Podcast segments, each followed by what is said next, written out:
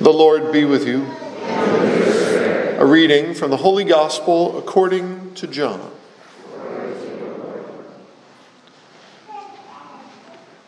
The sisters of Lazarus sent word to Jesus, saying, Master, the one you love is ill.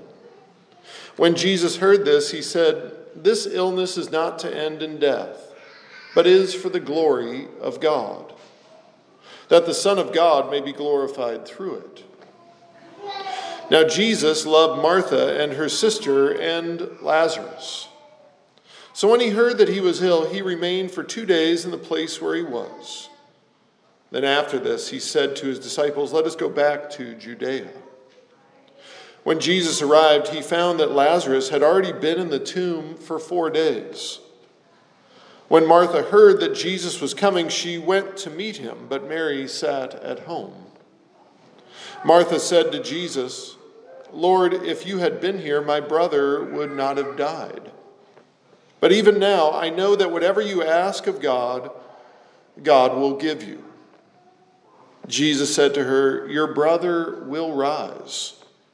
Martha said, I know he will rise in the resurrection on the last day. Jesus told her, I am the resurrection and the life. Whoever believes in me, even if he dies, will live. And everyone who lives and believes in me will never die. Do you believe this? She said to him, Yes, Lord. I have come to believe that you are the Christ, the Son of God, the one who is coming into the world. He became perturbed and deeply troubled and said, Where have you laid him? They said to him, Sir, come and see. And Jesus wept. So the Jews said, See how he loved him. But some of them said, Could not the one who opened the eyes of the blind man have done something so that this man would not have died? So Jesus, perturbed again, came to the tomb. It was a cave, and a stone lay across it. Jesus said, Take away the stone. Martha, the dead man's sister, said to him, Lord, by now there will be a stench. He has been dead for four days.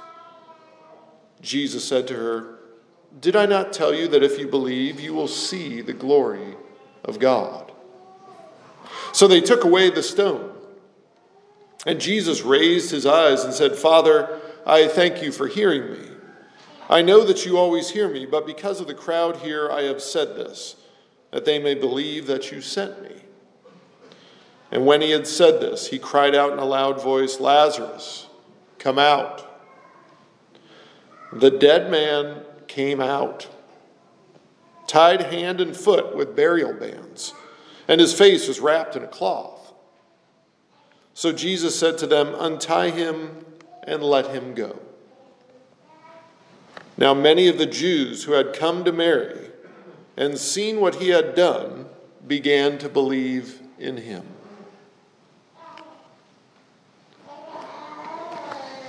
The Gospel of the Lord.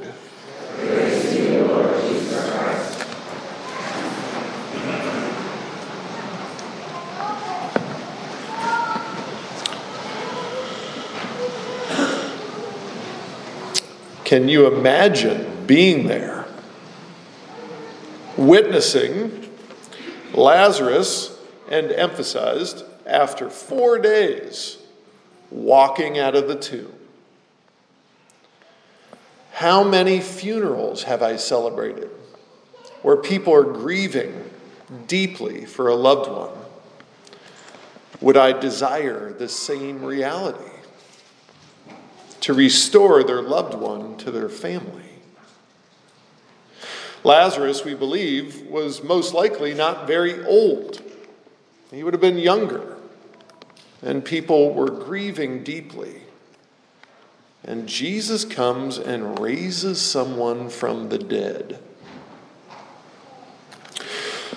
The first month or so here in Kirkland, I went to go to New Bethlehem House over here and had a nice tour. We prayed together and shared a meal, and I got to meet some of the staff.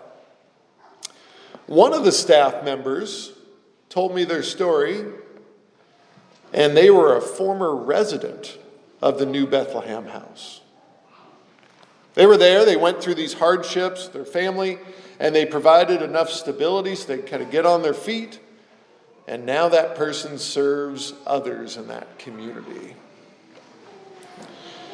We just heard Jesus say this beautiful line This illness is not to end in death, but is for the glory of God, that the Son of God may be glorified through it. If Jesus can raise Lazarus from the dead as a foreshadow of his resurrection, the conquering not only of healing and forgiveness of sin, but of death itself, how much more so can the Lord work in the hardest and the darkest and the most troubling parts of our lives to bring about hope and new life? Think, if you will, uh, how willing you are to share with someone. If you've been through something, difficulties with your family or work, a crisis in your faith, uh, maybe difficulties in uh, your health, how willing you are to share with someone else what the Holy Spirit did to bring you through that time, to give witness to them. Oftentimes, when people are going through particular troubles, and I offer pastoral counseling for them, I say, pray that the Lord will send you somebody who's been through exactly the same thing. Because they will know better than others how God's promises and the work of the Holy Spirit will work through this difficulty, this death, this challenge, and fill you again with trust in the Lord. Think of the type of empathy and compassion that employee of the New Bethlehem House is able to turn towards those that he encounters that are going through these difficulties and struggles. I've been there with you. This illness is to not end in death, but is for the glory of God. If Jesus can raise Lazarus from the dead, he can bring forth new life through our wounds, our struggles, our sin, our darkest night, and fill us with trust and hope. Sometimes it happens immediately, other times it's over the course of years.